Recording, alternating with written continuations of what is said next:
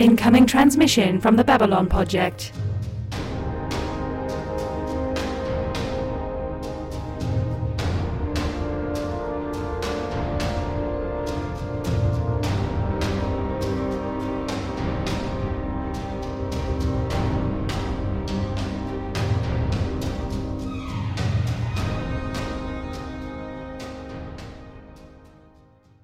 Welcome to the Babylon Project. This is our last Best Hope for Trash. This is a rewatch podcast for Babylon five featuring two veterans of the show and one newbie. I am your newbie host, Justin, and here to help me along are my co-hosts, Jude and Anna.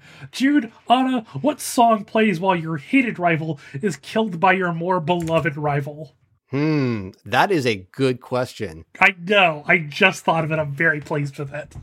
And I feel like it deserves more consideration than like the two seconds I'm going to give it here, but I, I'm going to go with Harder, Better, Faster, Stronger by Daft Punk. Ooh, that's a good answer. Yeah.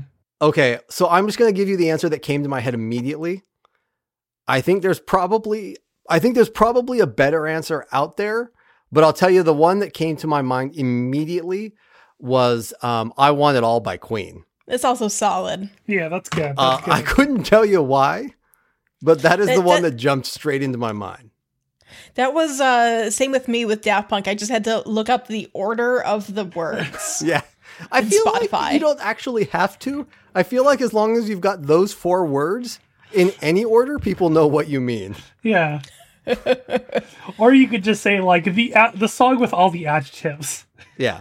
Yeah. Yes. I feel like that all, that works. All right. Speaking of murder, tonight we are discussing uh I think what might be two of my favorite episodes of season three, at yeah. least one of them. We are going to be discussing season three, episodes twenty and twenty-one, and The Rock Cried Out, No Hiding Place, and Shadow Dancing. I got And The Rock Cried Out, No Hiding Place, which is legitimately one of my top five episodes of the show. Uh, so I'm excited, uh, and you should be too. We are. The title opens with an ominous as fuck title card, Z minus fourteen days. Uh, one of my all-time favorite memories of this podcast is watching this episode uh, in a watch party with Justin and their reaction of like, what does it mean? Z minus? What does it mean? I think my exact response is, what the fuck is Z? Yeah. and, then, and then it was then me looking at the me looking at the list of episodes.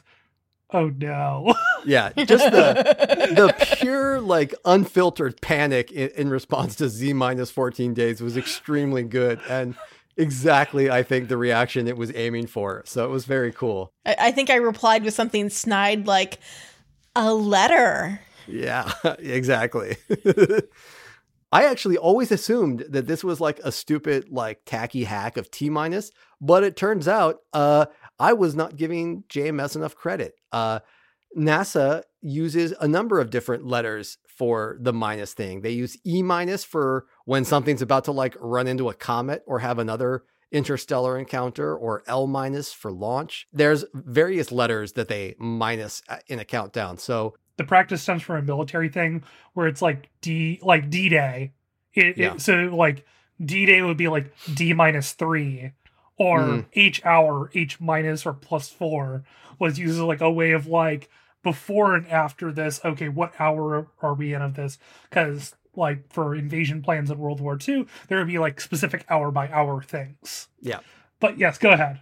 Yeah, but I just thought that was it was interesting to know that J M S uh, was not pulling it out of his ass, and it was actually a, a at least a quasi real notation.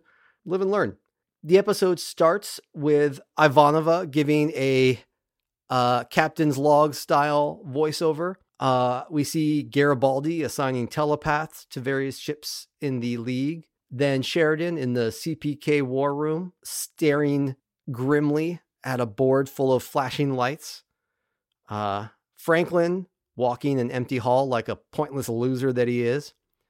Brother Theo with his dashing as hell beard, talking to a congregation and getting a letter that he looks real unhappy to get. And then G'Kar, who wants to give every telepath a Narn bodyguard like the noble motherfucker that he is. His speech here is so good.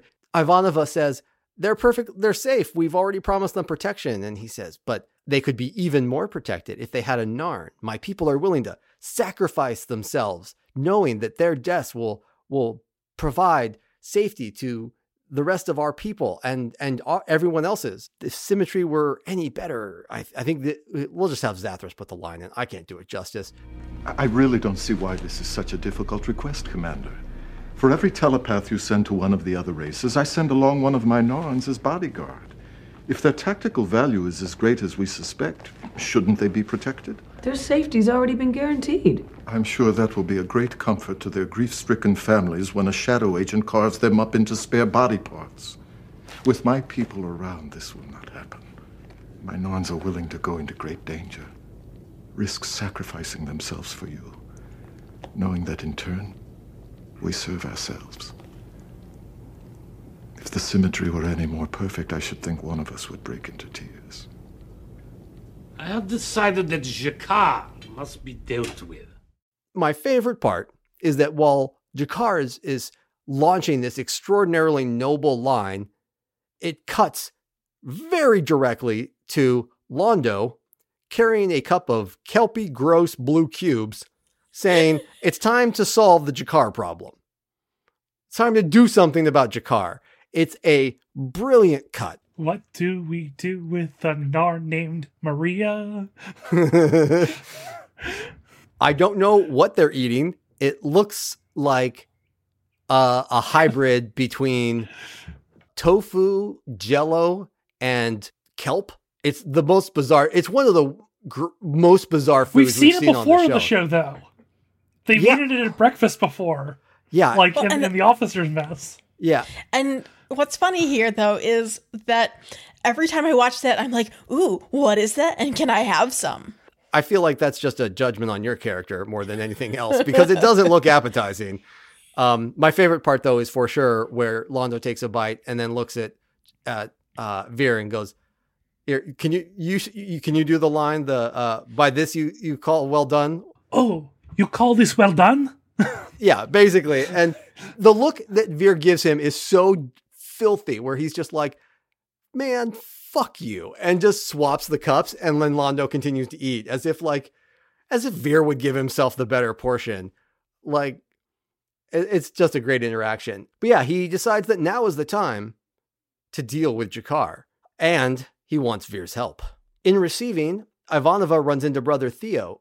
And contrary to his usual calm and collected and benevolent demeanor, he is a real sourpuss. He warns her that the sound she's about to hear is his grinding teeth and not to worry about it, just when a group of humans arrive from Earth, all clearly other religious men, a Buddhist monk, a Jewish rabbi, an Islamic imam, and a, a Baptist reverend. They clearly all know each other Uh, and are familiar with Brother Theo, particularly the, the last one, the Reverend, with whom Theo seems to have a sort of brotherly, antagonistic relationship. They're like best frenemies. Yeah, they they spend the whole time, they never say anything nice about each other, but you get the sense that they've known each other a long time and they actually like each other, but it would kill Brother Theo to admit that out loud. It would physically kill him to say something nice about Will out loud. I die for this character dynamic here. Yeah, it's extremely funny because Brother Theo, to this point, has never looked ruffled by absolutely anything except the literal death of one of his favorite students. Like, that's what it took to make him look at all disheveled.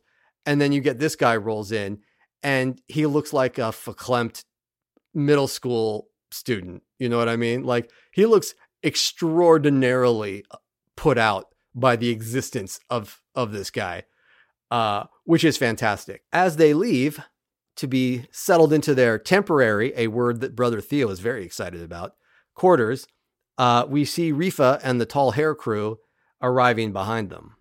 Back at the C P K picnic table of war, Sheridan has his serious business dad face on when Delenn arrives and tries to lighten the mood by telling him that Ivanova Uh, called him cranky and describe and begins to describe her attempts to make sense of this word. Sheridan completely lost in thought, does not even notice her extremely charming lexical flirting here, uh, which is a borderline sin. Delenn, and by which I mean Mira Furlan, is just, she's throwing so much charisma at this scene. It's so good. And it's so good. This scene, it, I mean, I don't have enough good things to say about Mira Furlan's performance in this scene.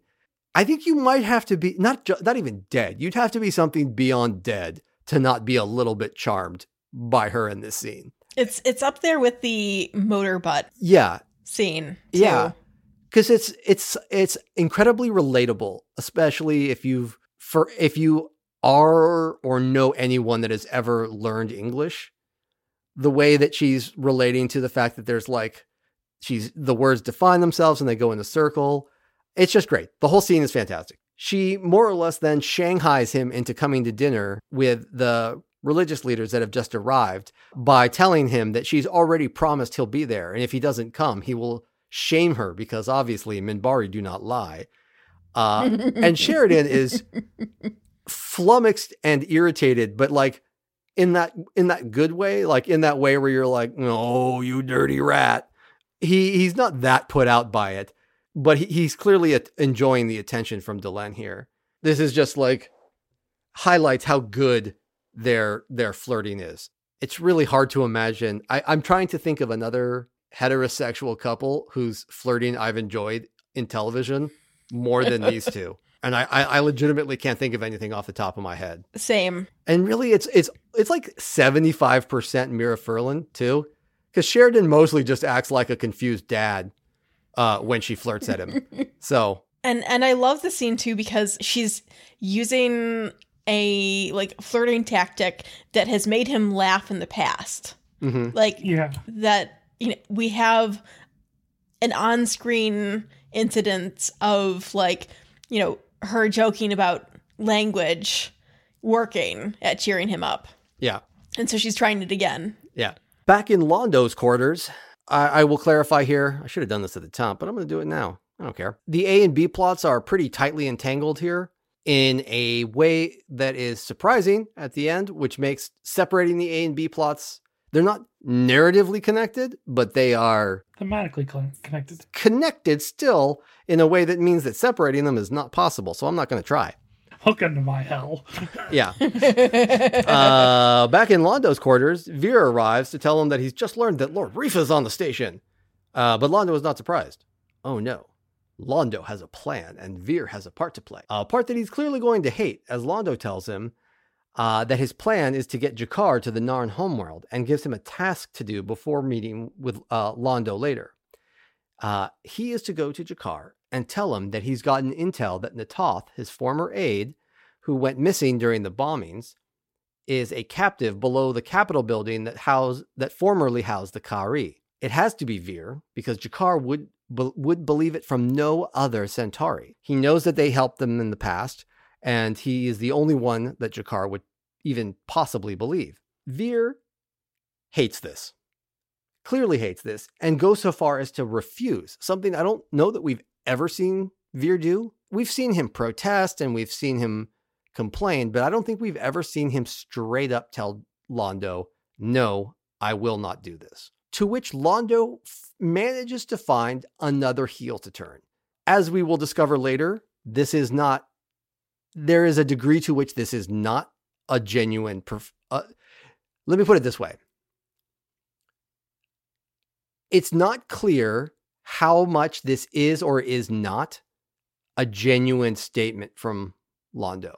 He threatens to expose Vir, Vir's crimes as Abraham O. Lincoln, to turn him in as a criminal, to turn out his family, destroy their honor, uh, bankrupt them, and then have them driven naked through the streets and and various other horrors, which obviously Vir knows that Londo can do if he wants, and which is in essence putting Vir in a position where he can't say no. Poor buddy. It's honestly... It's it's a shocking scene because it's such a fast turn, and it's you've we've never seen Londo be that. I mean, he's he's usually he usually saves that degree of vindictive cruelty for G'Kar, And to see him turn that on Vir is shocking.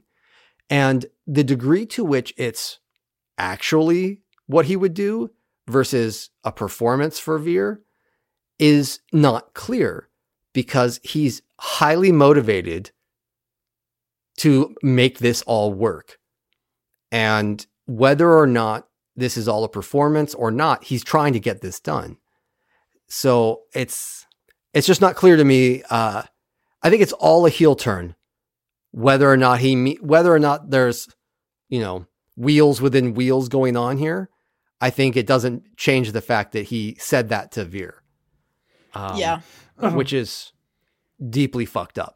So then we get the explanation for what what's going on here. Rifa is Rifa's arrival uh, apparently has to do with the arrival of a ranking minister on Babylon five who has arrived to settle the dispute between House Rifa and House Malari. This dispute, he says, has gone on long enough and is no longer serving the interests of the Centauri Republic, and the Emperor would like to have it ended. But neither the Emperor nor the Minister particularly give a shit who comes out on top. He's simply there to assess which of them is going to win. He's going to make a determination which of them should be the, the victor in this conflict and the other, and which of them is going to basically be the loser. Rifa is arguing that Londo has lost his way, that he's weak, and all these other things. And it's pretty clear here, this is why Londo has suddenly shown an interest in capturing G'Kar. Uh, as Rifa is leaving, G'Kar arrives. They trade not at all sexy stink eyes. There's no no funny bits about flirting in this interaction here. This is just pure hate between these two these two guys. No sword no no swords crossing in this one. Meanwhile, poor baby Vir goes to Jakar's quarter, uh, looking more than anything else like a fawn covered in blood wandering into a wolf's den. He stammeringly tells G'Kar he needs to talk to him about Na'Toth, and G'Kar, without a word, gestures him inside. This whole interaction is done silently by Katsulas, and he manages to convey a s- shocking amount without saying anything. You get disgust, scorn, curiosity, all in like two expressions. It's it's a short scene. It's like maybe fifteen seconds max that G'Kar is in this scene. Uh, but he, it's a great example of how much he can do with just his face underneath that latex. It never fails to to astonish how yeah. agile Katsulas manages to be facially while wearing that that make that prosthetic. I've I mean I, I I can't name another actor that wears that much facial that much prosthetic and manages to be that emotive. It's I mean I'm sure there's there's examples. Uh no, I take that back. Help me out. Uh Discovery. Yes, yeah, Saru. Saru. Oh, yeah. yeah. Uh, Doug Jones. Doug Jones, yeah. Doug Jones could be wearing a a literal pile of bricks on his head and could make you cry. It's it's. I'm sorry, Doug Jones is. I mean, we're not doing a, a Doug Jones fan appreciation Welcome podcast to our here. Doug Jones appreciation podcast, but we should, because that man is freakishly talented and does not get the kind of appreciation that he deserves. I think Discovery, finally, people are starting to notice what an un, unreal talent he is.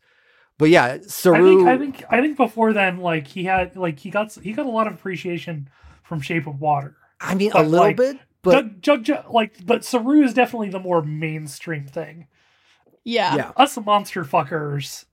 No, no, Doug Jones. Yeah, yeah. Among certain communities, Doug Jones is very well known. But I think that's the only other example I can think of of someone who can just, you know, Tarzan around on your heartstrings while under that much makeup. There were some scenes in the last season of, of Disco, for example, that where he was just, you know, wordlessly conveying the kind of emotion that G'Kar does as well. Anyway, Londo, taking his turn with the minister, is presenting his case for his house. He says that he's ready to make the case for his house over House Rifa, but with deeds and not words, by ridding the court of a problem. What problem, you ask?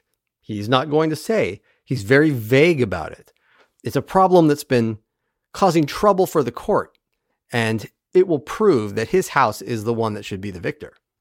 Vir, who has arrived at this point from delivering his lies to G'Kar, looks positively green with disgust, or whatever color Centauri turn when they're about to barf with fury and misery. The minister agrees that if Londo can deliver all that he promises, that would indeed be a compelling argument.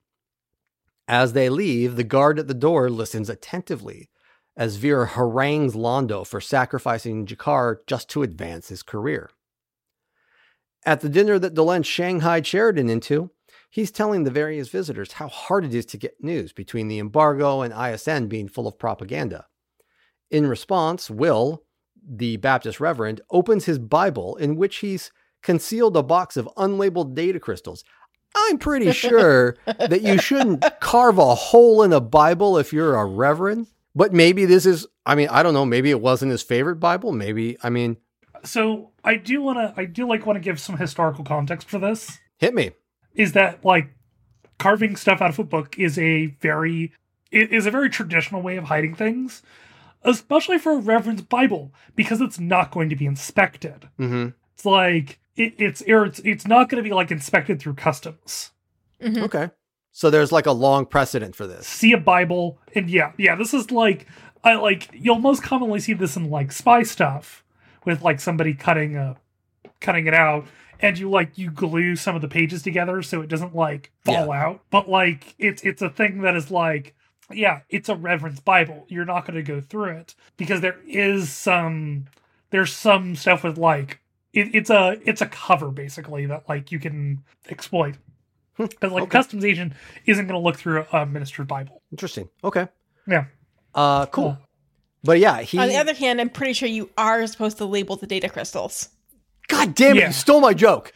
I was just literally opening my mouth to make that joke. Yes. He hands him like an unlabeled container with an unlabeled tray with f- what, four or five unlabeled data crystals. And then he tells them what's on it. Like this one's from, you know, the, this one's from the guy in the Middle East. And this one's from the guy in uh, Asia.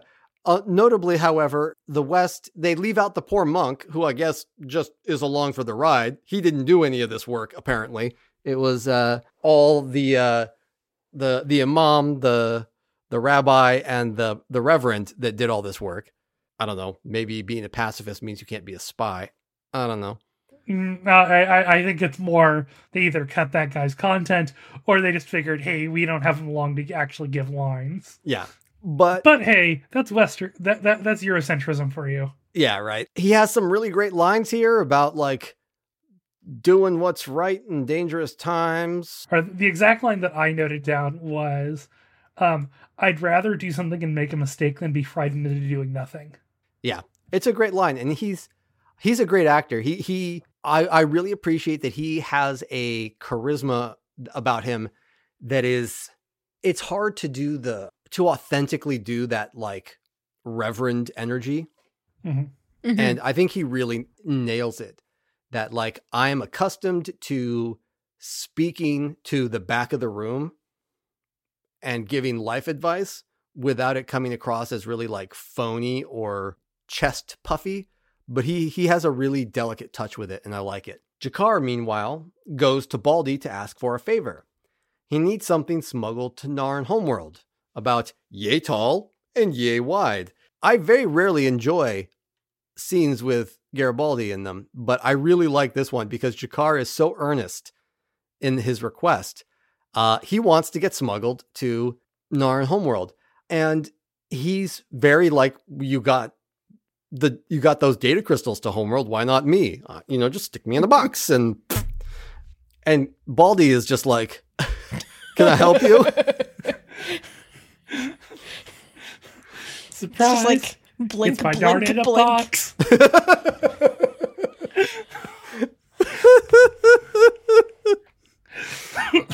Katsulas' delivery on that is so good. Too. Yeah, yeah. His delivery in that moment where he's just like about yay tall and yay wide, like it's just it's great.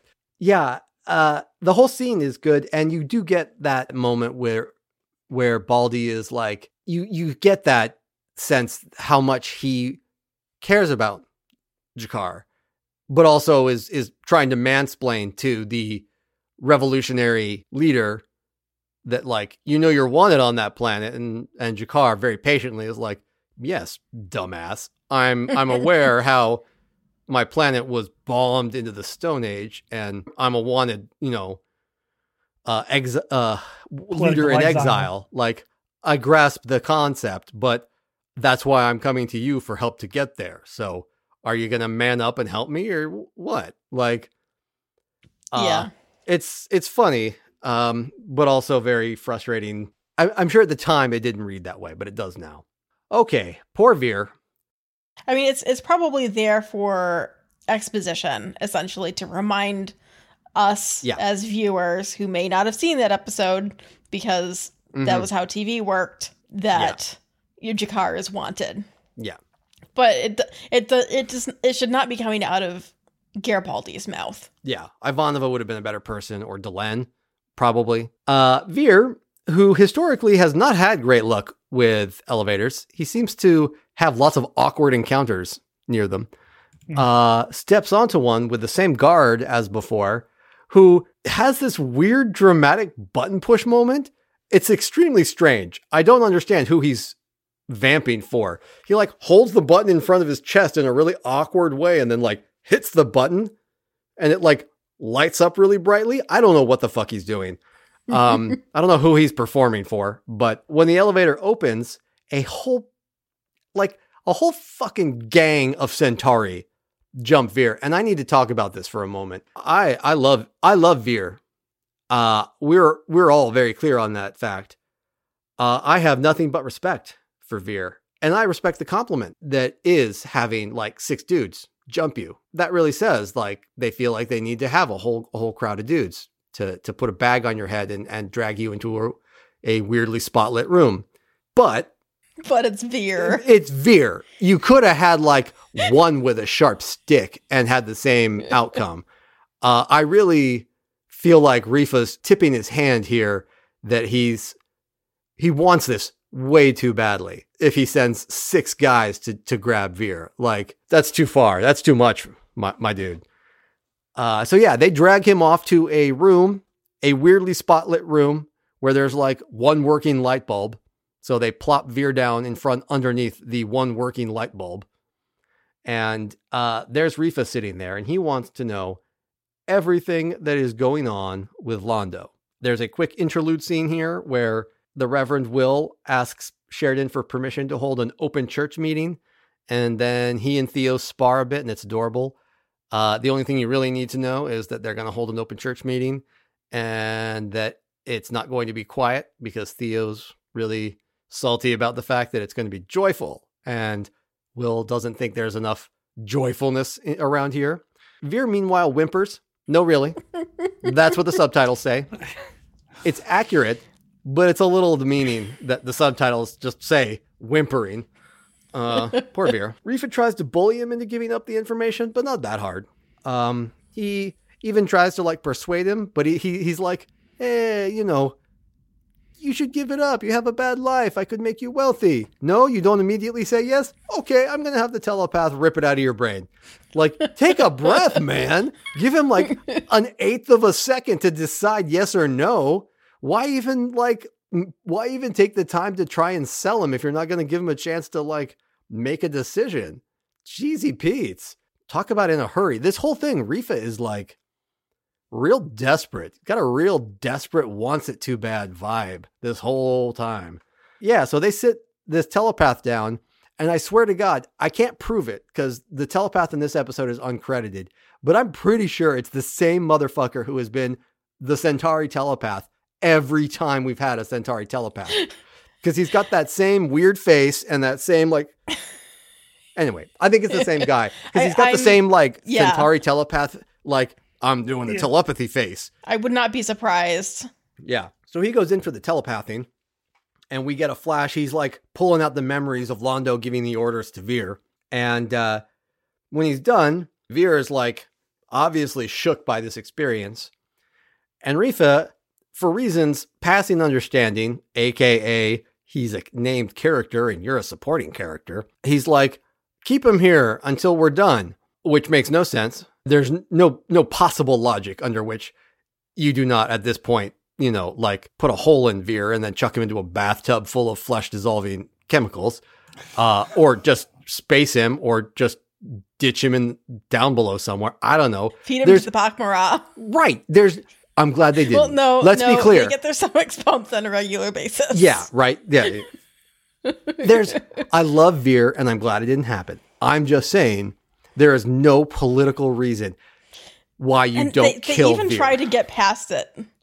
Yeah, they they, they throw some horseshit answer in the future. Yeah. yeah, we'll talk about that. But like, no, no. In any in anything within like a, a, a country mile of reality, Vir's in a dumpster with, you know, a hole in his head and crap in his pants. Like, bless him. I don't. I'm glad he didn't end up that way. I'm just saying. Anyway, that night, Will walks into Sheridan's. I have a problem with this scene. What is Will doing? Just casually strolling into the captain's personal office in the middle of the fucking night? He was sent by Delenn. Yeah, I, I want to imagine that he was not like, either either Delenn or Theo prompt the visit. Yeah. I mean, somebody had to, because he's just like, doo doo doo doo doo, just casually walking into the dark captain's office. It's just on my way as I'm walking around. I mean, yes, there's no door apparently on the captain's office, which is a whole nother thing. Uh, but like just wanders into the office like, oh, hey, funny to run into you here in your office in the dark, uh, where Sheridan is like reading reports and drinking tea.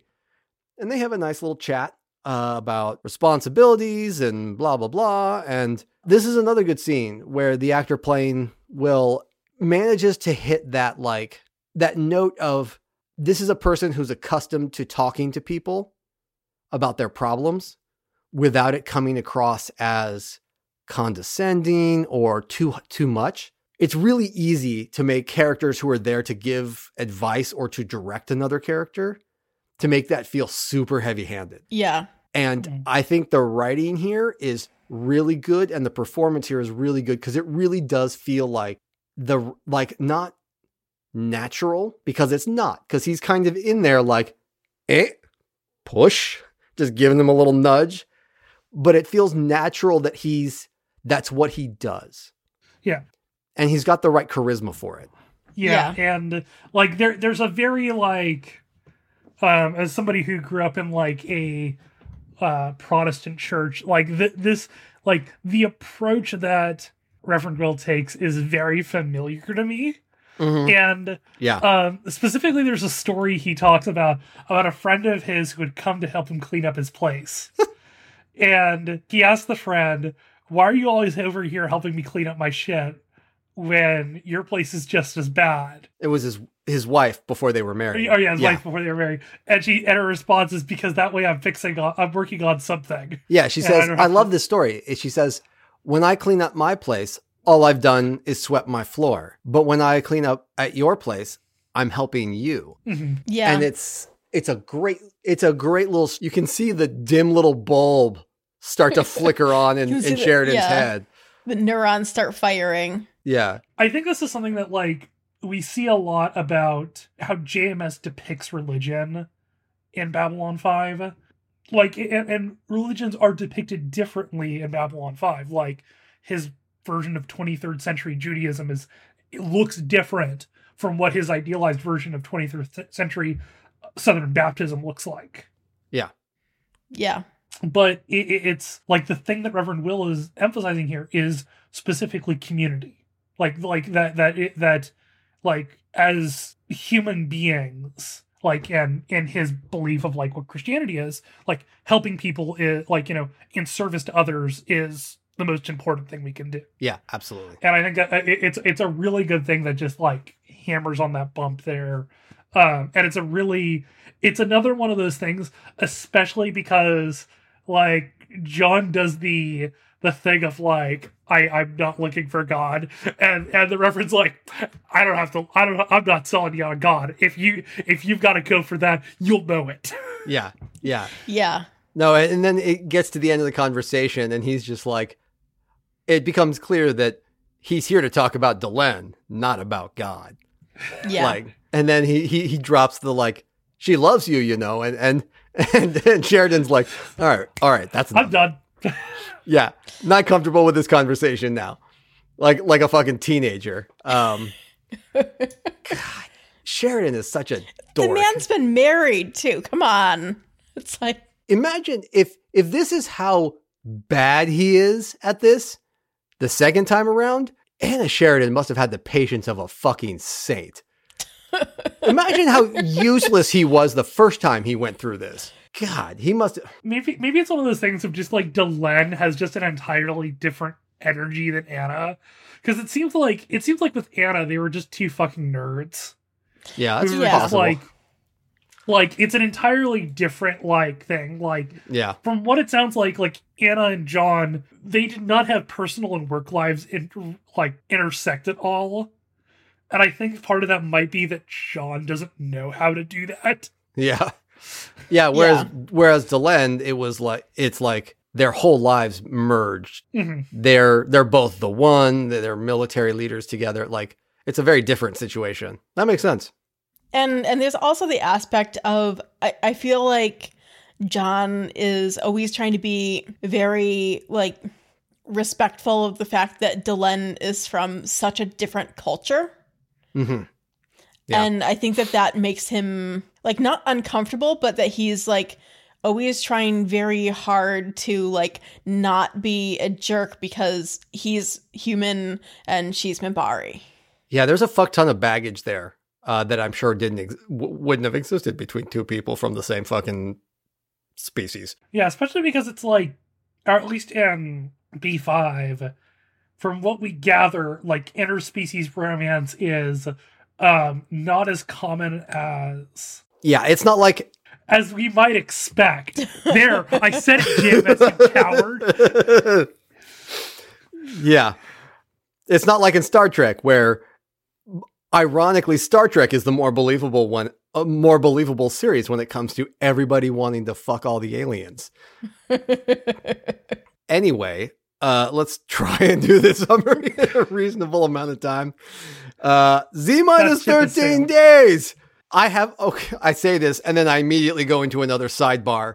Um, I have another beef. I need like a little sound effect for my, my sidebar beefs. Uh, do the Narns have a name for their world? It's always called like the Narn homeworld, but like that can't be what they call it. They like when we, when we see them refer to it as a proper noun, they call it homeworld. Yeah. So that's what I imagine.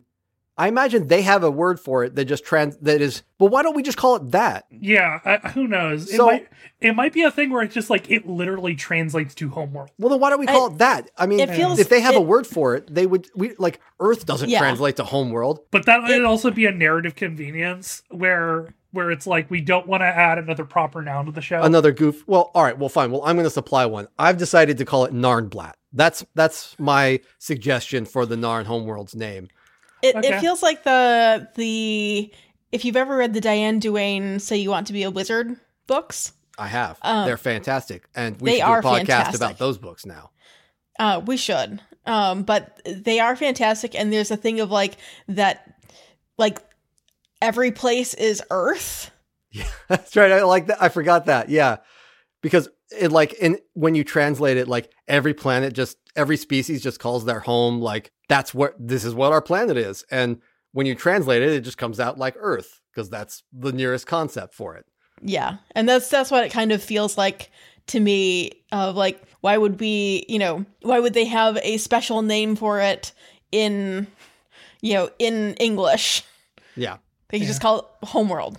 Yeah. No, I, well, I like Narnblatt better. I, they, I'm sure they have a Narn word. I'm sure they don't call it homeworld. They call it something. Let's give them the due respect to use their proper noun for it and not some generic homeworld thing. I think that it's like very much this show tries to avoid having, like it tries to avoid having a lot of alien names that sound like they have a bunch of apostrophes in them. Yeah, no, I'm sure that's um, what it is. They don't want to do this. I, yeah, I think it's it's it's a science fiction thing where you're like, I will either we want to name everything in its proper language, or we're just going to call everything by like a relatively normal sounding name. So it's just there's less processing space taken up on the viewer's memory. Yeah. We also, I don't think we ever see the Narn language being spoken on spe- on screen. We don't. We do not. Which and the only the only Centauri we really get is in is in Knives with the Centauri opera. Bless. we're we're gonna get off the sidebar real like it, it quick, but I I want to pose a theory for why we don't hear Narn spoken a lot through the the cultural genocide that the Centauri executed through oh interesting a lot, through through the, the century of occupation they had there, that the Narn language is not primarily spoken.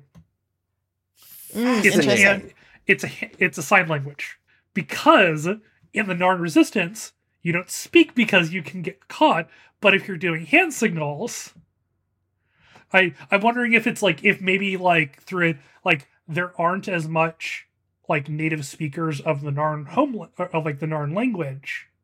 Uh-huh. And like maybe it's something where it's like it is primarily written and signed. This is this is like I have no basis in context for it, but like, besides the fact that it's like but a hundred years a hundred years of occupation. I mean, it took a third of that to wipe out na- to to more or less wipe out native speakers in a lot of indigenous cultures in America. So it it's not at all preposterous. And the the Centauri were dramatically more aggressive about their suppression methods. It's something that I've like, I could compare it to something like maybe there's, I, we don't ever really talk about language in like the, like apart from Minbari in B five really. Yeah. Like we don't ever, or unless mm-hmm. it's like a plot point of like First Contact where you're running it through like a universal translator yeah. and you're having to just wait for it to decode mm-hmm. it. But maybe it's something like where there are, there's a galactic, like, you know, there's the galactic lingua franca, which is probably Centauri, which is probably what a lot of people speak, or like, you know, there's, there's a galactic trade language that is spoken more post B five, po- like post season five, maybe like when the Narn, like, you know, I don't know how this ends up, but maybe like when the Narn are able to reclaim their planet, there is a restructuring and an attempt to recreate the Narn language, like say with Hebrew in the twentieth century. That's fascinating. I like that idea. I am thinking about this way too much for something we have no textual evidence of. yeah. yeah. But no, this that's is cool. Also, I have it's I'm still the forty-eight hours post vaccine, so I'm still loopy. No, I like that. Yeah, that, uh, that makes sense to me. I mean, certainly certainly the the aspect of the Narn language probably being suppressed. Maybe not a dead language, but a very ill language. Yeah, that makes that makes sense to me. Yeah. Yeah. It might be in that place where like Gaelic was about like fifty years ago, where it was like where the government is like or, or where the Irish government was like, we are going to take steps to like make sure that Gaelic is being taught in schools to tr- to make sure that this language is saved. Yeah. But unfortunately, the Centauri fucking nuking the planet from orbit with asteroids uh, puts a damper on that. Yeah, yeah, probably didn't help much. Okay, let's let's try and wrap this up here. Uh, yeah. All right. Anyway, over on Narnblatt, we get a C G I view of the bombed to fuck Kari building. Our first, I think, of the surface of the planet, and then we see G'Kar staring out, marveling at the condition of the world. He mar- meets with a contact who I M D B says is named Jadan, who provides him with support to enter the underground tunnels. Elsewhere on Narnblatt, Rifa is touring a drapery convention and bullying a local functionary and demands seven of his best guards to help him capture G'Kar. At the C P K picnic table of war and flirting, John and Delenn are watching the map of attacks, and Delenn agrees the attacks make no sense. Sheridan says, it's all right. It's just nice sometimes to have someone to share it with. Sounds like somebody's been listening to the good reverend. Good boy, John. They then go and watch a completely goddamn no- nonsensical three D map of the attacks on a shitty C R T monitor, and we're supposed to follow along as they see some kind of pattern. Enhance. Enhance. Do you see what I do, Delenn? No. Nobody sees what you do, Sheridan. It's it's a goddamn blurry blob on a C R on a like a monitor that looks like it came out of the seventies. It should be. No, so- it's it's a screenshot from the game Star Wars Rebellion. It looks like it would it would charitably display Pong more clearly than what we're looking at. They eventually let us in on what they're seeing, because I don't see shit. The Shadows have been corralling refugees into one area to make mopping them up at one time easier and more terrifying. In conclusion, Sheridan says, it's what I'd do uh, if I were, you know, the bad guy. This scene is so good because Sheridan's like literally says, you know, if, if I were the bad guy, it's what I would do. And Delenn is having absolutely none of that. She's not on board with this whole think like the enemy thing and drags him off. Yes, John. Of course, John. I understand, John. Like ignoring him and throwing bored platitudes at him as she hauls him off to the church meeting to give him some religion because he obviously has strayed from the path. On Narnblatt, G'Kar leads his men into the tunnels, while on the station, Londo opens the doors and punches out the guard. There's been a problem, Vir says. Dramatic music. Tensions rise. What's happening? Suddenly, Rifa and his seven guards surround G'Kar and his men. We then cut to Will's church meeting, where he preaches about how the enemy is fear and ignorance and hate. Rifa tells the soldiers with their preposterous guns that look like a model of a Klingon bird of prey fucked a spot welder backwards, take G'Kar and his and his men captive, but they do nothing. They just wait, while G'Kar produces a hollow projector of Londo, who tells him that the whole thing has been a double cross. The guards are loyal to House Malari, and they will do nothing from here on out. He's cut a deal with G'Kar. In exchange for the lives of two thousand Narns, they get to kill the Centauri who orchestrated the bombing of their world. As this revelation unfolds, Will asks the crowd to rise and begins to sing, and begin to sing in one of the most amazing uses of diegetic music of all time. It's so good. To the joyous and uplifting singing of No Hiding Place, we get a slow-motion scene of the Narns chasing Rifa through the tunnels and beating his ass to death. Leave his face and head intact. They will be needed later for identification, G'Kar says, while putting a data crystal full of incriminating information in his coat. As the crowd on B five sings, mostly, Lennier tries his best, but he's like the kid who doesn't know the words and can't find the pamphlet in the, the in the tray in the pier, in the in the uh, the pew ahead of him, so he just stands there awkwardly mumbling and looking confused. Raise your hand if you were that kid. Church. It's like it's like if if he just moves his mouth, then then he fits in. Yeah. Meanwhile, your your mom or your dad reaches down the pew and punches at you. Just keep singing. Um, the Narns, meanwhile, beat Rifa while G'Kar looks on, then walks away. We cut then from the red of the tunnels beneath Narnblatt to the red of the blood-covered data crystal, as Londo explains Rifa's crimes to the minister. In the background, Vir looks disgusted and pissed. The minister is incredulous, but Londo points out that Rifa was not a traitor so much as an opportunist, who even planned to kill the minister. In the hall, after they leave, Vir lays into Londo, but Londo is ready. He knew Rifa had a telepath. It was the only way to pull off his trap and keep Vir safe. You're not important enough to kill.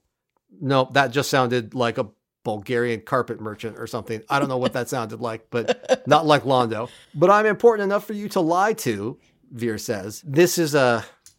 Oof. Our, our good buddies are not in a good place here. Um, Bad. Londo is losing his last ally, pretty obviously. In our closer, John and Delenn are on the White Star, where Delenn takes him to see what resources he now has for a counterattack, now that they've identified a uh, a weakness or a, a a place where they can make their strike.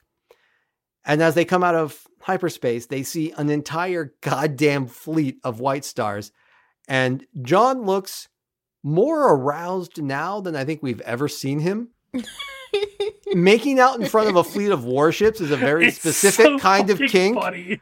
But we firmly established on this podcast that we don't kink shame, so I'm glad they found each other. Frankly, I'm into that. That that yeah. is my kink as well. I mean, at that point, I'm always just like, kiss, kiss, kiss, kiss, yeah. kiss, kiss, kiss. So that's my, that's the summary, air quotes, uh, for No Hiding Place. I, I feel like I had notes and they're all, okay, I have I feel like I have you one, said all of your notes. I have a few, I have a few notes. Um, the whole, a Buddhist, a Baptist, a Jew, and a Muslim walk into a space station thing feels like the setup for a joke. Uh, but it's a weirdly Star Trekian vision of human religion. Uh, the idea that all these dudes are like buds out fighting totalitarianism together. It's not that that's impossible today, that you could have four people of those religions like working together, but it's much more of like a T N G kind of thing than a B five thing.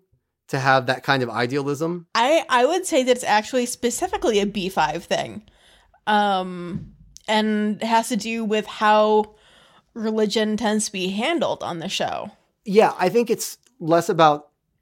I don't think that any of those characters would be there on T N G.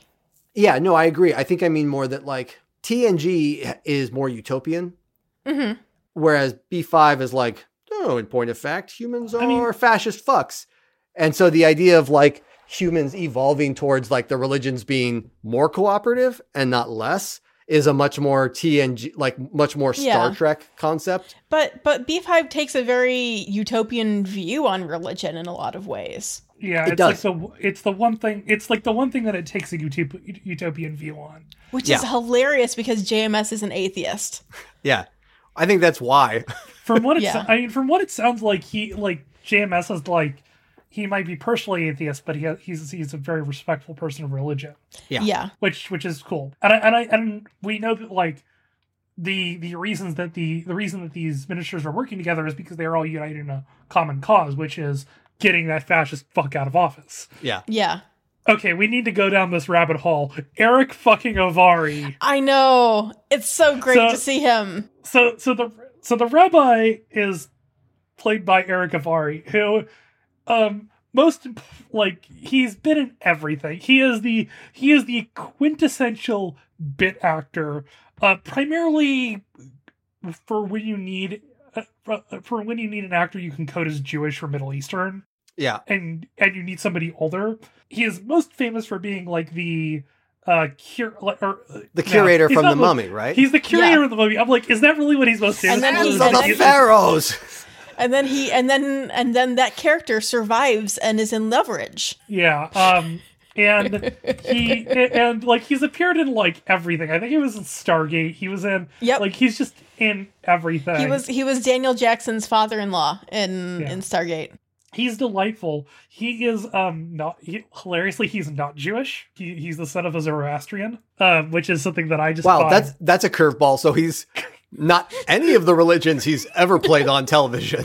Yes. I don't know if he's practicing or anything. I just like, I was looking at his Wikipedia page and apparently, yeah, apparently his, his yeah. uh, he is like Indian film royalty.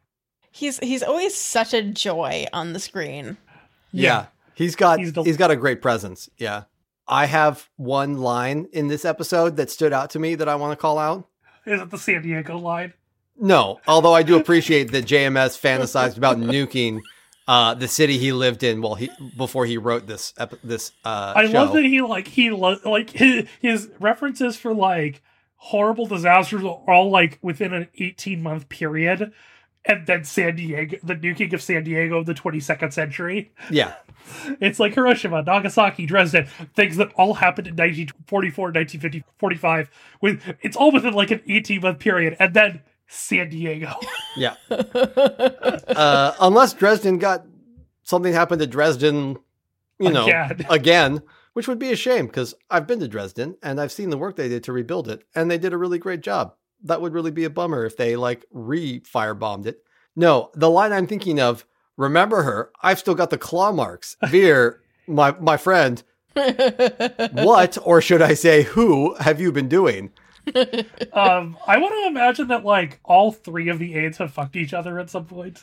Yeah. I so my only objection to that, my only objection to that is I have to imagine my like my personal headcanon, like Lennier has to be ace. Like, I, I can't... I, I see, personally, it's like, it's one of those things that are like, I imagine some sort of relationship being between Lennier and Vir.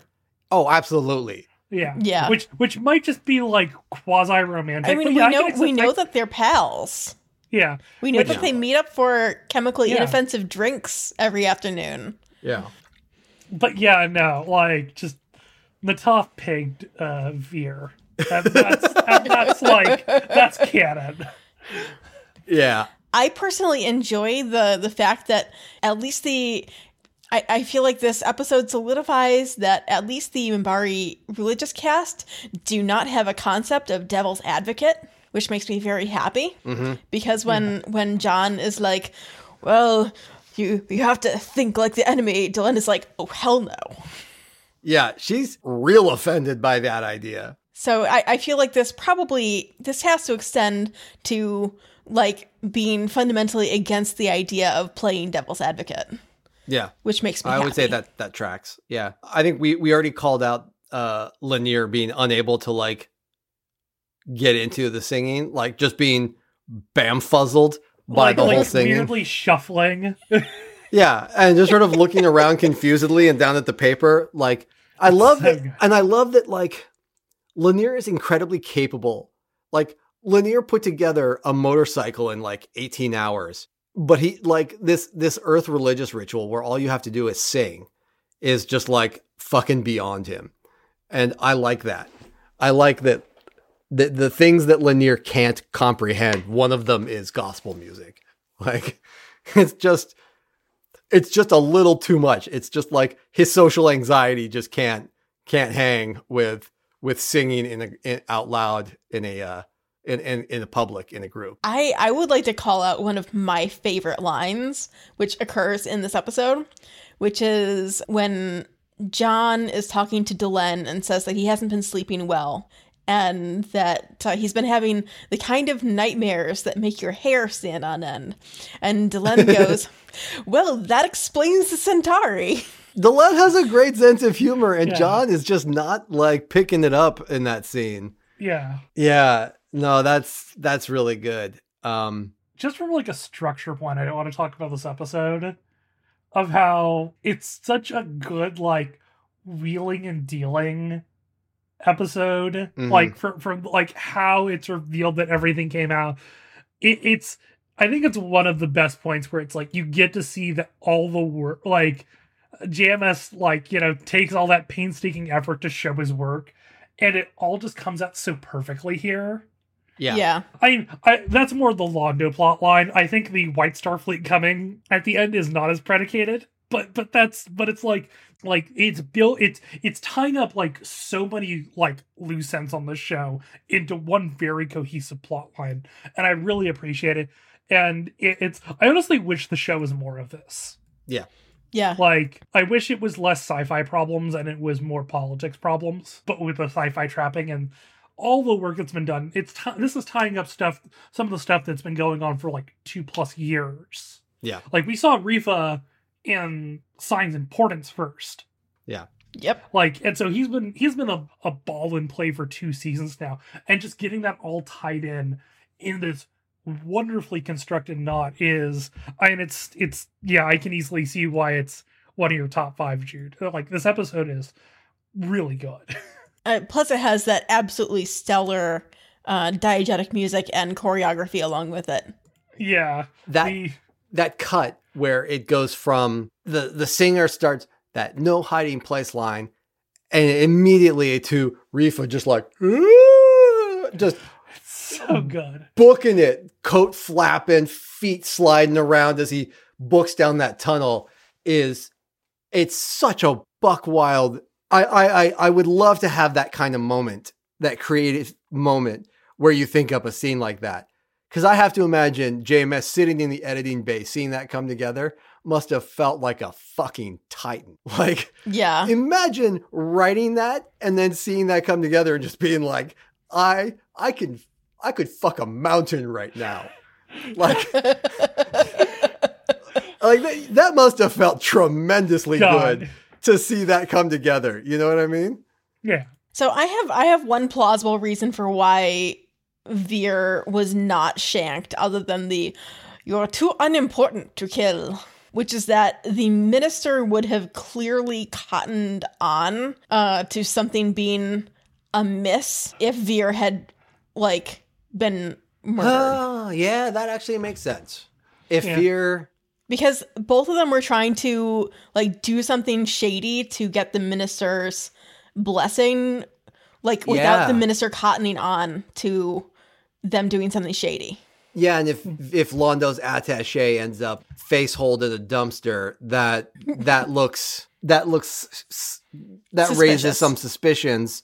Whereas if Londo takes a, a a political face dive, they can just buy Vir off to shut him up and shuffle him off till later, and then they kill him later when it's more politically expedient. Exactly. Yeah. All right, I'll buy that. Plot hole solved. Cool. Got some, no got, some, got some spackle on that, not unlike your walls. All right, Anna, your no prizes in the mail. Oh, I do have one last bit and Bob from and The Rock Cried Out, No Hiding Place. Uh, Francois Giraudet, who played the minister, Minister Verini, uh, didn't do a lot else, but he played Jor-El in The New Adventures of Lois and Clark. He also has amazing hair. Yeah, he, yes. he does. He, his he has, his crest is very impressive. He has... quite possibly the most majestic hair of any Centauri we see on this entire show. It's, it's luxuriant. Yes. All right. So here's episode twenty-one of season three, Shadow Dancing, written by J M S and directed by Kim Friedman. So when we left off uh, in the last summary, ten minutes ago, we were at Z minus ten days. Well, we're, now we're at Z minus seven. Relief. Yeah, uh, we open with Delenn making a desperate appeal to the League for them to assist in the war against the Shadows. Not just defending the station uh, type of assistance either. She wants them to, like, actually commit themselves to fighting. Uh, they are not thrilled about weakening their defenses, but Delenn reminds them that they are all in this together, and it is time to put up or shut up. She leaves for their deliberations and comes back to only the Drazi ambassador waiting for her. After a tense moment, he informs her that she'll get everything she asked for. Woo! Everyone else is just off talking to their governments to arrange the logistics. Whew. Uh, yeah. Uh, it's it's a it's a tense moment there for a second. Meanwhile, Sheridan is in the War Council room explaining what. I'm sorry, d- I would you like to try that again? Uh, T P K picnic table. The C P K war room would be an acceptable one. Okay. Uh, the C P K picnic table of war would be another one. But okay. I, I, I believe there. I believe it's also like the C, the C P K t- uh, the C P K table of alliance. Yes. Okay. Also, also accurate. So Sh- Sharon is at the C P K picnic table of the War Alliance.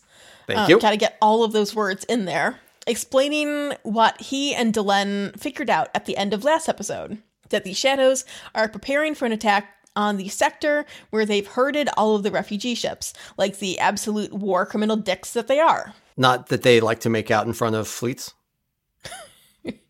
I mean, that's what they also figured out at the end of last episode. Also that. Ivanova and Marcus will take the White Star and scout the area while the rest of the fleet gathers and waits. They are not to engage the Shadows without further orders, and have a dim chance of survival, uh, estimated by Sheridan at fifty-fifty at best. The two head out in the White Star, and we get a bunch of good, good Ivanova Marcus content. First, she tells him the old Egyptian blessing. Then later, the two meet up in the White Star bunks, although to everyone here's disappointment, they are not there to bang. Uh, they have a good chat, though, and Marcus tells Ivanova a Minbari greeting that he says means... "My words are inadequate to the burden of my heart," but actually means, "You're the most beautiful woman I've ever seen." Ivanova remarks that she would like to be stationed somewhere with big four-poster beds for once, and Marcus remarks that he likes big four-poster beds too. Ivanova follows this up with a look that could curdle milk, and he takes the hint and fucks off so that she can get some sleep. Or not, as she is also, like Sheridan, defeated by the stupid diagonal beds. Ivanova figures out how to adjust the tilt level, sort of. She gets it flat, and then slides off as it tilts the other way instead.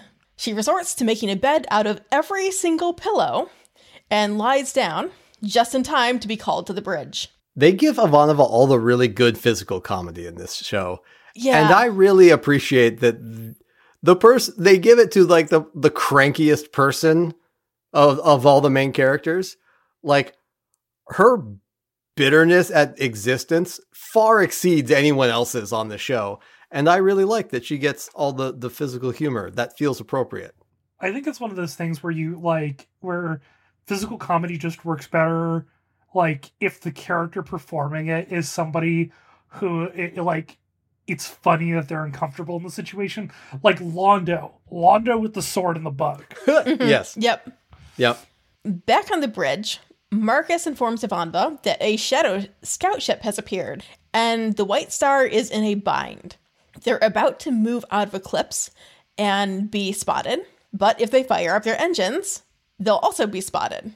Physics decides for them between moving or not moving uh, as they move and become visible, and the scout ship starts to send out a warning signal. Ivanova orders Marcus to jam it, and we cut away to Sheridan and Delenn on the command ship. Everything is going going according to plan there, at least, and Delenn shows Sheridan where they'll be tracking the battle, in a Grey Council-style room with V R screens all around. Back on the White Star, the Shadow Scout is attempting to flee, and Ivanova is in pursuit. They take it out of action, but it rams them and disables their engines, just as the rest of the Shadow fleet jumps in. Yay! Ivanova and Marcus signal the fleet, and uh, their repairs are completed just in the nick of time, as the Shadows notice them and the cavalry arrives simultaneously. A epic space battle ensues, with both the Shadows and the B five fleet taking heavy damage. Ultimately, the remaining Shadow vessels jump away, leaving Sheridan and Delenn to view the graveyard of ships surrounding them. They have triumphed, but at a huge cost. Back on the station, we learn that for every one Shadow ship taken out, two League or Minbari ships were destroyed. And Marcus reminds everyone that this time they had the advantage, since they knew where the Shadows were going to strike, and it's only a matter of time before they strike back. Later, as the command staff meet, Sheridan is hit by a wave of headache, uh, we've all been there, buddy, and reminds everyone about his Kosh vision from last season. They figure out the first two pieces of it. Um, Ivanova saying, "Do you know who I am?" and Sheridan dressed as a psychop. The other pieces remain mysterious. The man in between is searching for you, and you are the hand. The Star Furies are put on alert, uh, looking for the inevitable attack by the Shadows, and Sheridan welcomes Franklin back to MedLab. We'll, we'll get back to that soon, don't worry. Finally, he heads off to his quarters to sleep, watched over by Delenn as part of a Minbari relationship ritual. Delenn wanders his quarters and picks up a snow globe, just in time for the door to open and this week's station visitor to come in.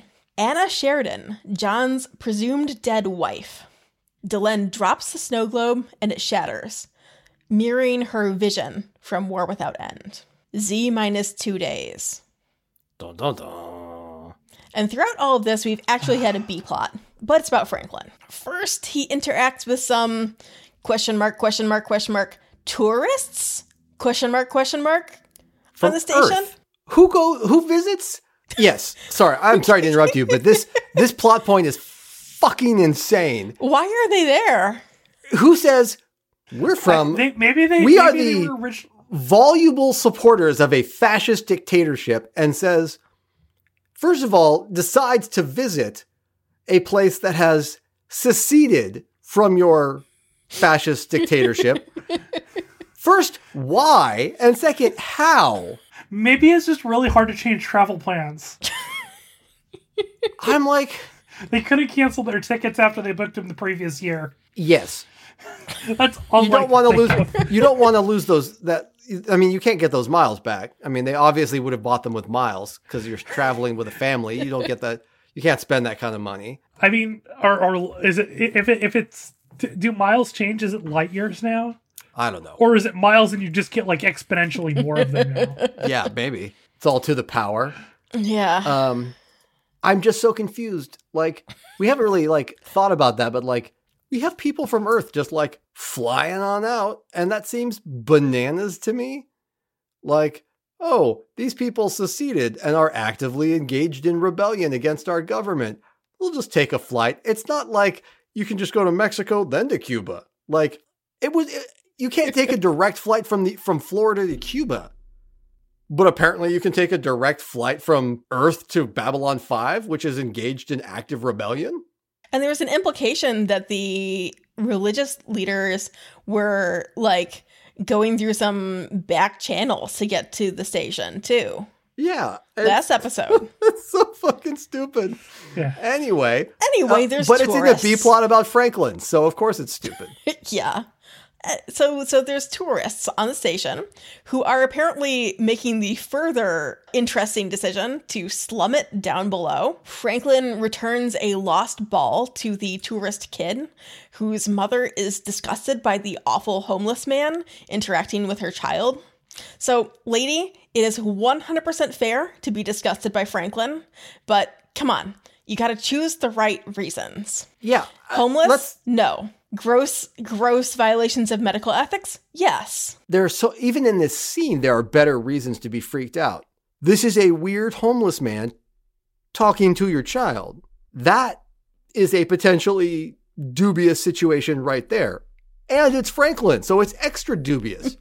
Like, I'm not necessarily saying that Franklin would do that, but he has no morals or medical ethics, so you can't take it off the list of potential outcomes. Like, the problem isn't that he's homeless. The problem is that he's a weird vagrant that is talking to a child. Like, yeah. That seems like, well, he's a vagrant Franklin. Let's not blame all vagrants. There are plenty of well, good exactly, people that are vagrant. Exactly. This is this is my point. It's like that she's, you know, like she yeah. should be worried because he's Franklin, not because he's a v- vagrant. Yeah. Let's not let's yeah. not malign all vagrants here. The that that scene ends, and later he attempts to intervene in a conflict between some lurkers and just gets fucking shanked for his trouble. The duty saves. Uh, refuses to help him since he was dealing drugs at the time and doesn't want to get thrown in jail by Franklin's ex-boyfriend. Uh, I have questions here. I'm sorry, you're not getting through the summary straight through. Uh, I'm not going to apologize again for it, and I shouldn't have the first time. One, how is it possible that nobody has shanked Franklin to this point? Because there's no way this is the first time that Franklin has stuck his nose into a problem that's none of his goddamn business. Two, how is it possible that this is n- the first time? It's not possible that this is the first time that Franklin has tried to interrupt a fight. So I have to assume that he's simply been beaten many, many times as opposed to shanked. And three, I don't believe that anyone would not would would leave him bleeding there simply because they were dealing drugs. Like, you can call nine one one and walk away. Yeah. My theory is that he knows, like, oh, you're Garibaldi's boyfriend. Fuck you in particular. That's my that's I my mean, personal theory it's here. Down below, we don't really get any we don't get really any evidence that cops go down below unless they have a reason to arrest someone. Yeah. Well, so, that's why, that's why I'm like, saying it, it's it sounds like even medical emergencies don't go there. You can't yeah. get an ambulance to, down below. Yeah. Well, that's why I'm saying it's like, no, you're you're that guy that fucks the cop. Fuck you. Yeah. The, I have, there are many questions with this B plot, and we haven't even gotten to most of them. Yeah. Uh, so Franklin begins to bleed out while calling rather half-heartedly for help. Uh, after some time, however, he hears a voice and sees another Franklin. This one is... This is like my worst nightmare. This one is clean-shaven, bathed, uh, wearing a uniform, and also not bleeding to death. Yep. Franklin two point oh begins to taunt shanked Franklin, saying that, I mean, he might as well just give up, as he's given up and run away at every other major decision point in his entire life. And shanked Franklin is finally goaded into action by his jackass alter ego and pulls himself to his feet and toward a populated area where he is rushed to MedLab. I have so much to say about this this section. I suppose I will wait until you're done, but I have so much to say about this. Well, let, let's let's let me get through the summary here, and then we can yeah. then we can we can all discuss all the things.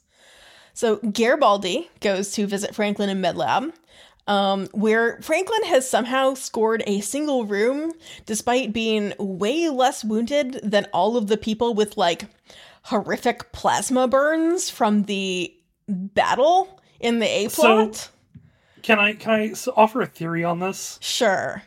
I, I looked at the J M S piece for this one, and, and J M S like suggests that the time frame for this episode, or, or the the the timeline for this episode, might be a little nebulous, and that the the stabbing for Franklin might have occurred before the battle. I have an alternate theory, uh, and that, or it could just be preferential treatment. Well, no, you uh, see, you or, see or him. I have, you see him in the I have room C. as all of the. You see him in the room. Well, there's like burned Minbari outside. Yeah. Yeah. Okay. So here's my theory. You are a doc. You're Doctor Hobbs. You know Doctor Franklin. Doctor Franklin is A, a sexual deviant. B, a, a moral void into which innocence and good goes, and out of which comes crime and weeping emerges. And you know that he's been trawling his ass from one end of the station to the other for the last, what, three months? Oh, so you put him in isolation. No, it's like, yes, yeah, you put him in isolation because God knows what diseases he's going to give everybody else in MedLab. The man has got to be a walking disease vet. It's been like two weeks. It could be. It's been longer than that. It's been like four episodes.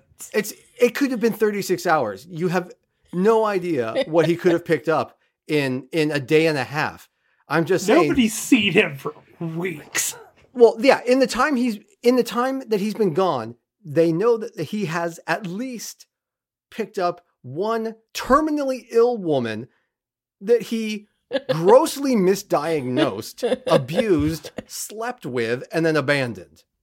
That's all she knows about that he's done while he's been gone. He was in Down Below, and he picked up some random terminally ill woman. God knows what, I mean, look, all I'm saying is you put him in, in, in isolation because you've got a bunch of good, noble warriors for the army of light out here who are half of them walking around with half their body, a fucking open burn wound. And you don't want Doctor Franklin over here, the walking S T D, to cough some hybrid alien wart disease into them and kill all your fucking war wounded.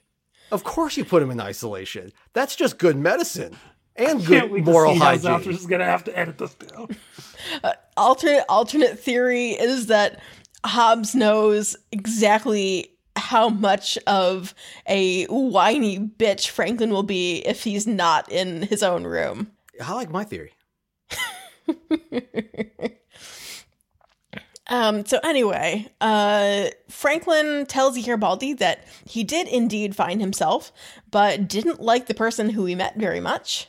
Um, same. Uh, Garibaldi says that... Welcome it, to the party, Franklin. None of us like him very much.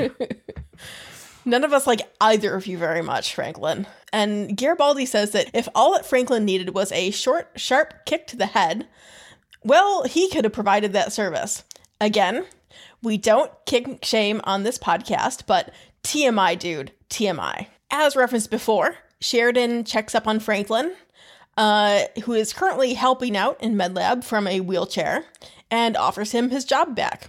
Franklin accepts almost immediately and says that he can't undo his past mistakes, but he can appreciate what he has now and try to redefine himself.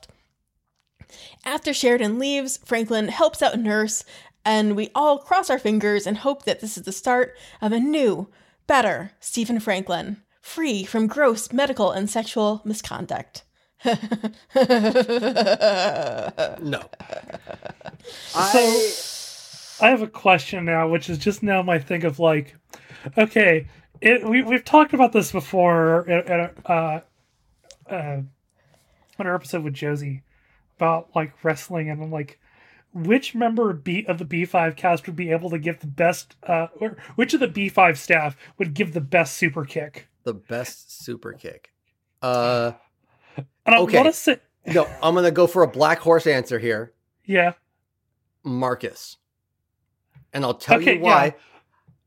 Of all the of all, of all the staff, you know that the only ones on the staff that actually watch a lot of wrestling are either Marcus or Ivanova. And the only one of them that actually like spends time practicing those moves is is Marcus. Okay, and he has and because I'm like because I'm like ISIS, definitely not the like only people do, but he has like the Young Bucks hair so that he for that like super kick. Okay, okay, I'm good with this. This is just I'm very into this I, now. And, I have no, uh, I have no idea what I have, you're talking about, friend. I don't either. I'm just running with it. Uh, but I, I know, have this mental yeah. picture now of Ivanova and Marcus like watching wrestling together, and like Ivanova like trying to like teach Marcus about wrestling for the first time, and Marcus just being like, this is amazing. Uh, and then and then follow that up with Marcus attempting to share this with Lennier. Yes, that would be very good. I, I think that like Lennier wouldn't understand like would understand no, he'd be horrified. As the cultural institution it was. Like, no, he'd be I think, absolutely I think horrified. He'd be initially horrified, and then once he learned that wrestling was fake, he'd be much more interested in it. Yeah. Um, I think it, it might be like when... Spoilers, everyone. Wrestling is fake. It might be like when Garibaldi uh, talks about the motorcycle to Lennier, and Lanier's like, symbol of sexual prowess, you say. Symbol of masculinity, you say. Yeah. Please sign me up. It's an important cultural theater of, of Earth culture uh, about collaborative art forms. Oh, yeah. Okay. Yeah, yeah. Okay, I have to. I'm. I have to talk about Franklin's fucking talking God, to himself. Scene. I, I actually kind of like it. It's a lot of fun. It is a lot of fun, and yeah. It's a great scene, and the actor does a fantastic job with it. But there is the scene as as art. And then there is the scene as the story construct, like the, the story as it is constructed. The scene as art is very good. The actor does a great job of playing against himself. I think it does a great job of like revealing. Uh, it does a great job of showing the character from a different angle. Mm-hmm. That said, I think that intern from an internal standpoint, Franklin is full of shit. Uh, I don't think he runs from everything. I think he's just a user. And th- he's constructed this shadow self that asks him, what do you want? And he says, oh, yep. I want, I, I want to live. And so he's like, well, all right, then live. And per- perhaps he should have had a alternate self that asked him, who are you? Yeah, instead. Except that would imply there's any redeeming value to Franklin, and there's not. That's why there's no no one asking, who are you? Because there's no Vorlon-ness to Franklin. He's a he, he's a, a void, a moral void. But I think that's something that's like that that we're. I think we can get into this a lot more next episode when we talk about Zaha Doom. Yeah, about the the philosophies of the shadows and the Vorlons. Mm-hmm. But I think it's more important in Franklin at that exact moment where he where he knows what he wants instead of who he is. Yeah. And yeah. In all seriousness, he's I think the idea is that he's facing his demons. And so mm-hmm. he's facing his like shadow self. The thing is, I don't I have actual beef with the idea that like he's just run from everything his whole life. Like I think that's yeah. kind of horseshit. Especially I especially can, like, the the some of the examples I thought were decent, but like the example of like, well, you didn't want to hand over your notes on Minbari during the war, so you burned them. And it's like, no, that was a good thing. You were good. Yeah, yeah, no, that one is that was the one that was out of place. Like the first couple ones where it's like you ran away from home because you didn't want to deal with an abusive father. Yeah, no, that that that makes sense. Or, or like yeah. that's valid. Like instead of confronting him, you didn't want to do an internship, so instead you space hitchhike. Okay, yeah. That makes sense. You you didn't want to become a war criminal. Um, one of these things is not like the other. Yeah. Yeah. He, he, he did not make the harder choice in that situation, or like, he did not take the easy route out on that one.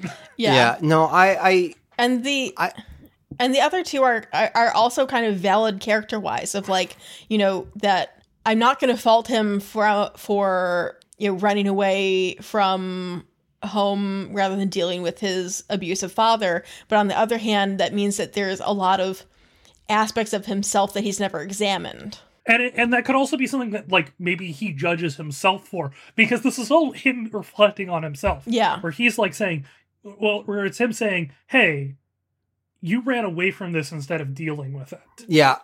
I, and I get that. I think, I think it's an oversimplification, and I think mm-hmm. that it, it, yeah, I think my, my main beef is that it's an oversimplification, and it, it doesn't really do justice to the character that we've seen, because the character we've seen is not a character that avoids the hard problems.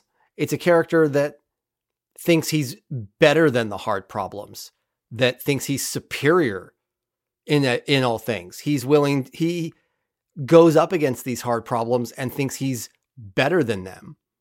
Uh, he thinks he knows better than the stupid people's religion, and instead gives them glue eggs, and he thinks he's better than uh he knows more than everybody, and like you don't it see makes that. that guy catatonic in yeah, Avalon. Exactly in Avalon, exactly. Like, yes, there are parts of his backstory that track with that whole runaway thing, but as a character, what you see in the show and like the personality you, that is described, the only part of his personality that really is like running away from something is the drug abuse. But you can also interpret that as being someone who uses, he uses the drugs, in my view, not to run away from something, but to prop up this perception of himself as being superior and being able to handle absolutely anything. Yeah. Again, this is putting aside like the, and it's not a bit, I actually do fucking hate Franklin, but like putting aside that whole thing, that's, I feel like, the vision of Franklin that we are presented with. And I, do, I feel like this, like, I'm running away from everything is kind of like left field and no. a little bit of like a, a post hoc justification, or how yeah. you put it. I, I think it has to do with essentially the show versus tell for Franklin. Yeah. And that the tell, you know, this particular episode speaks to the tell. Mm-hmm. But not to the show. I think this is just one of those points where it's just like Franklin, where we we discussed with Ben Walkabout, where Franklin is just sort of prisoner to like being a side character on the show who gets elevated sometimes. Yeah. And because he doesn't, he doesn't, he doesn't factor into the main plot. He sort of just gets dragged along. Yeah. And I mean, it's just, it, it, it's, I think that they're like, yeah, it's from an art perspective, this is a good scene. Like, it, it's a good B plot. Um, but again, it's just like, it's sort of like, I wish there was like ten percent more. Or I, all of it less. I like, in of, our hypothetical remake of the show, this is a plot line that is gone completely. Yeah. I mean, I think you could do this storyline in a better way, but it's also like, have it built up as like, maybe like as Franklin... Maybe if, like, Franklin is involved in, like, the Shadow Horror more intensely and ends up, like, suffering burnout because of that, and we have that keyed in, and it's part of the main storyline. Yeah. Yeah. I, I think it's, like, if you tie it in better, like, I think you could do that plot line. It's just, it, it's tacked on. And there's, like, there's a little bit of, there's a little bit of key in there. Yeah. Like, like, like, it starts off in really in Confessions and Lamentations, but it's never really given, like, okay, an at-the-time justification. Here's an idea. You don't include a doctor character that serves no real point except to fill B-plots. Yes. And instead, you give this particular story to uh, your security officer that you make not a fascist, and you give him some actual ethics. And you work him too hard, and you burn him out, and he's already got the addiction plot there. And so you have him burn out and have to step back. and examine him, examine his life and his career and his choices. Because yeah. I feel like Garibaldi yeah. is much more of a person who would benefit from some, from some actual fucking introspection rather than Franklin. Because Franklin, we haven't seen enough of his life or his choices to care about his introspection because he's awful. Like, all we know is that he makes, he, is that he's a monster. But Garibaldi, we hate Garibaldi for being a fascist, but we have seen a lot of sides of him and a lot of moments of him that would profit from introspection. I, I, here's a left field idea that I have for like another character who could serve by this. Ivanova. Hmm. Because I think we get, we get like, a, we get throughout season three, really like her refusing to stop or pause. Yeah. And taking everything upon herself. And that start, and that, that starts to, uh, I mean, you've seen the start of season four. And, yeah. you know, that she is pretty darn burned out in Hour of the Wolf. Yeah, and I think it's something where it's like, you know, it could be like, you know, maybe you push this plot line back a little bit further in the series where, I, I we know how, like, season four and five goes with the production and everything. But if you push that plot line back to, like, Ivanova starts taking stims at the start of season four because she can't handle the pressure. Or in the middle of season three because there's just so much being put on her plate, and she is literally incapable of saying no to work. Yeah. I think that there, I think you could do stuff with that there, just because I don't think that she's gotten, especially throughout season three, like, I think she's been like a solid stay in a lot of plots, but she hasn't really gotten a character arc.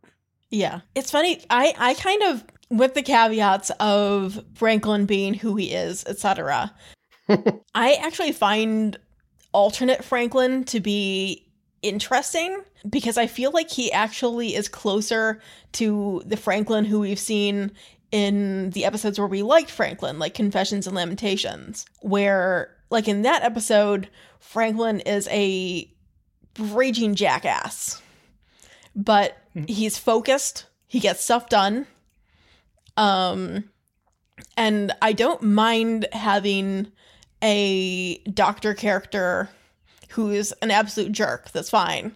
You know, it's just the the the romance pieces and the dubious medical ethics pieces and the et cetera that are all bad. But it's it's I think I think the alternate Franklin is kind of an interesting look at him. Uh, one of, one of my favorite pieces of this episode is when the battle ends and there's no, like, a lot of other, you, you expect the battle to end and everybody to be like, yay, we won. And the battle ends and there's none of that. It just cuts yeah, no. straight to the ship graveyard. Yeah.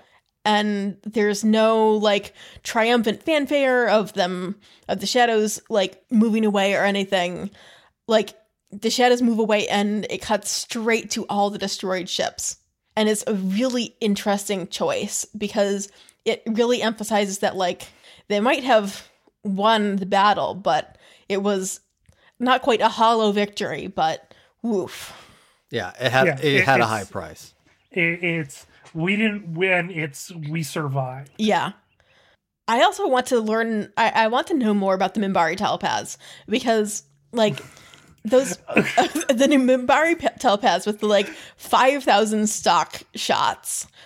Oh my, like, how much how much recorded footage do they have of these three dudes sleeping? It's gotta be either a lot or it's the same shots and they just play it, like, in different directions at different speeds. Because I can't tell which it is, but it's one of the two. And yeah. then that one guy at the end, it's always that one guy at the end that you're like, is he up to something shady? What's his deal? He looks weird. But it's, it's, uh, I, so the, the Anna Sheridan reveal. Yeah. The payoff for our Chekhov snow globe. Yeah. Yeah. In this day and age of, like, shock reveals and plot twists, I think this is one of the better ones because yeah. it's one of those things where it's seeded throughout the previous couple of seasons that she exists and they have this, he has this ex-wife, and there's no real hint that she's going to come back. But at the same time, There's no like, body. There's no body. Yeah. It's an obvious thing to happen in retrospect, but you never see it coming. I, I think it's executed extremely well.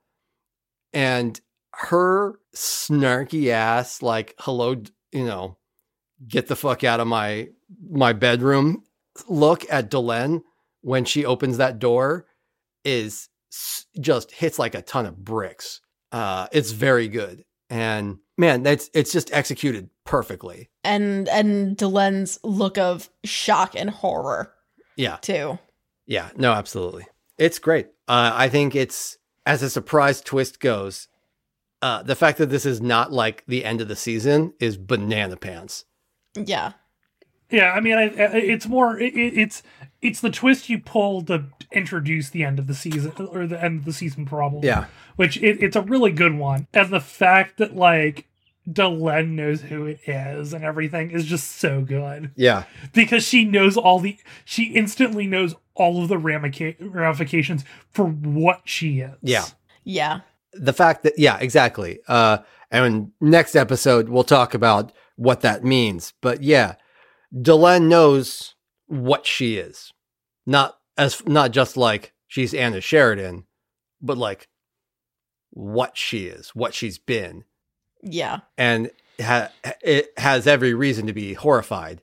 And how this complicates her relationship with John uh, is very good and is played very well. Yep. But ba- back on the telepaths briefly, I'm wondering, like, do the Minbari telepaths have to have line of sight on the shadows to do their, like, jamming thing? Or do they have some sort of H U D or what? Apparently they don't, because their eyes are closed the entire time. Yeah, so, like, that Minbari telepaths seem to be way farther ahead than... Or maybe it just works differently. Human telepaths or something. Yeah, yeah that's... Yeah, may- because it's, like, maybe maybe it's just, like, a thing where it's, like... Maybe it's a thing about like field telepathy. But they've also had a thousand years at least to. Yeah, but I'm just tossing out ideas yeah. here for like how for how it works, because we never see how they're portrayed on screen. Yeah. Um, like it, it, it's like, because the only time we've ever seen them before is that they were presented as purely a defensive option. Yeah. So maybe it's something that like that they're they're good broadcast telepaths. Maybe that's something that like Minbari are fo- more focused on, not like the invasive of other species, but like broadcasting instead. Quite possibly. So they're very, so like when you've got three of them working together, they can jam very well. Yeah. Um, because they're good at broadcasting stuff, not necessarily finding things. I could see them also having more of a focus on synergy between telepaths than mm-hmm. um, Psycor would promote. Marcus telling Ivanova, oh yeah, my words aren't adequate to the burn of my heart, is, listen, I love I love being this dumb boy. And the fact that he is really hopelessly in love with her is just really good. I, I'm very scared for how this is going to turn out, because both Marcus and Ivanova do not have happy ending energy. And together, it's gonna. It's like, I just know this is going to end badly. I I just love the moment where Ivanova says offhand, like, you know, one of these days, I'd like to be stationed somewhere with, you know, a big four-poster bed. And Marcus is like, I like four-poster beds. She's just like, fuck off, Marcus. Yeah. I love how the fact that, like, Ivana is exactly the type of person to take all those little triangle pillows and make a bed out of them. Yeah. It's so fucking funny. Uh, also, I have a side question. Does everyone on this station, other than Garibaldi, wax their chests? Sure, why not? It's the twenty-first century. you can la- You can get, like, laser treatment for that now. Maybe. Who knows? I hope so. Like, that's that would be funny if that were true. That, like, that's the fashion, is wax chests. Because clearly, clearly both Wait, Franklin... Wait, I've got this. No, I know why. Why? Because G'Kar. The sexy chest G'Kar piece. G'Kar started, just started an entire movement. I think that everybody wants to fuck a Narn. And and those, they're just hair those reverse. Sexy chest piece, the sexiness of of of the Narn torso has inspired humanity to aspire to hairlessness on the chest. But Garibaldi, he's a rebel. He's a loner, Dottie. He, he's a something, certainly. Uh, well, yes. I mean, I mean, he's a fascist pig. he's he's a borderline xenophobic, and uh, he doesn't go in for that shaved thing. uh, not that he's not gonna, you know. I mean, he's he's a proud, with he's Franklin, a proud Italian but, man. Yeah. Exactly. I bet you he's never. No, well, we don't need to. Spe- I feel like we don't need to speculate any further on Garibaldi's romantic habits. I feel like that's a that's that's a road pa- that's a road to hell paved and just just a road to hell. That's all. It's just a road to hell. We can just end. That's that, that's fine. We're done with that. I'm done. Yeah. I feel like we, I feel like that's the that's the place to end it right there. Just yeah. Just cut the episode right there. uh, do do we want to talk about um, the the Delenn relationship ritual thing? Because I didn't really cover that oh, that yeah. much in the summary. That because um, I figured we would talk about it, you know, in the discussion piece. God, it's weird. It, I mean, it's basically it's like it's the idea that like the woman watches the man sleep. Lord knows how it is for. Other anything other than heterosexual yeah. Minbari relationships. Does the does the bottom watch the top sleep? How does that go? um, I'm putting that all aside for the moment, and I'm not going to make any more jokes on that one specific thing. We're gonna I'm just gonna go through the rest of the explanation here. While the while the man sleeps, his he he, he removes the face that he puts on for the day, and the woman can see his true face. If she finds that appealing, they continue the relationship. If not, she cuts it off. It being not, not clear, the face, to be but clear the relationship. Here, it yeah. being the relationship. The relationship. I mean, there, there's a lot of things she could cut off while he's sleeping. Let's. Yeah, um, it was the nineties. That I mean, that was a relevant the, joke. So it's supposed to like J M S has said that like the implication of the scene is not that like it's supposed to be about like cutting off the dick. It's supposed to be like no, it's a funny bit that's caused by Delenn not knowing the word for the translation and John jumping to conclusions. Yeah, um, yeah, and I'm just like. Okay, it's, it's a funny little bit. I um, I think it's a cute ritual. Um, I want to just assume that gay people on Minbari, it's it's a mutual thing. You both do it. I'd love to. I'd love to see it explained. And I feel like this is something where, if it were redone today, it would probably be explained as like something that goes both ways. That each partner yeah. watches the other. You know, takes some portion of nights and watches the other, that it would be a mutual thing. Which I think is really cute, and it's like, it's a fun thing with like Minbari and like full knowledge of the other, like it, it, of the Minbari pursuit for understanding. Yeah. Yeah. And it's, it's also, I, I like the thing of, you know, for the person sleeping, you know, it's, you have to have a willingness to be vulnerable around your potential partner, yeah, which is cute. Yeah, it's interesting. I I like that point that it has a it, the way it ties into the broader Minbari ethos of understanding. That makes a lot of sense. I don't love the idea of it generally. I I, I don't like the heteronormity of it. Is yeah, the heteronormity of it can bite a dick. Yeah, um, but I like the I, I do like the the way that it ties into the broader themes of, of Minbari society. And I do think it could be easily, it doesn't have to be a heteronormative. It, yeah. It, it's unnecessary. Yeah. It's a cute idea ruined by heteronormative. There you go. Heteronormative. Yeah.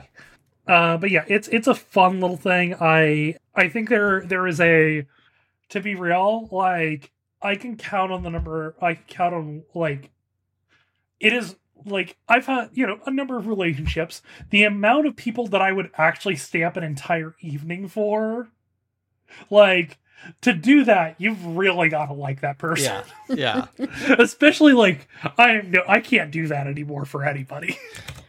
I'd really have to want to do it. Yeah. Although the, the implication is that Minbari need far less sleep than humans do. Yeah, th- yeah, that that too. Um, I'm pretty sure that that Shadow Scout vessel I've seen in, like, in my drawer is a hair clip. it's it's really, it's just a hair clip. Yeah. Yep. Yep. Um, I, I just want to point that out there, yeah. I love the, like, Grey Council V R room. I feel like it's a really cool way to have people commanding a space battle and, like, being able yeah. to see all around you. I, I wish that there had been more kind of heads-up display sorts of things of, like, showing, like, movement vectors and stuff like that, but that's just me. I thought it, I thought it was real cool, though. Yeah. I feel like I would get very motion sick in that room, though. I feel like if it's done today, you abstract it a little bit. Like, you get, like, the, like, cool little holographic representations of the chips. It, it, it feels like it, that instead it would be, like, something you'd see on The Expanse. Yeah. Yeah. Like, you wouldn't get, like, just, like, the, the straight-up video. Where it's yeah. just, like, the green screen. But I thought, I think it's, like, pretty innov- innovative for the time.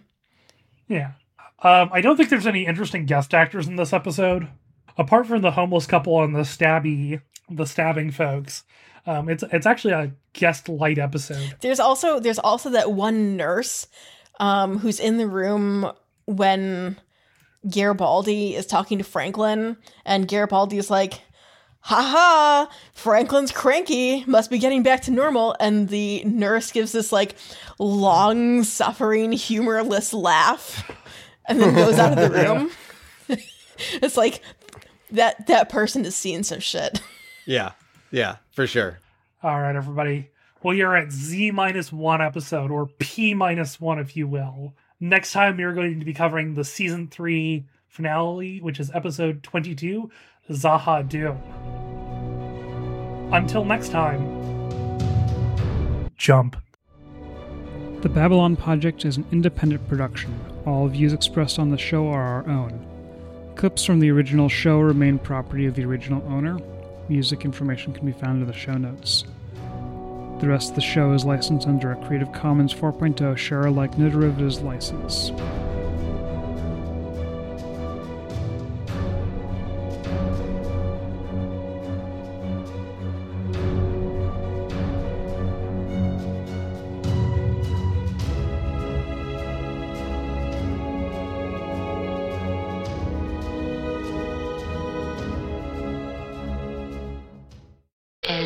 Recording.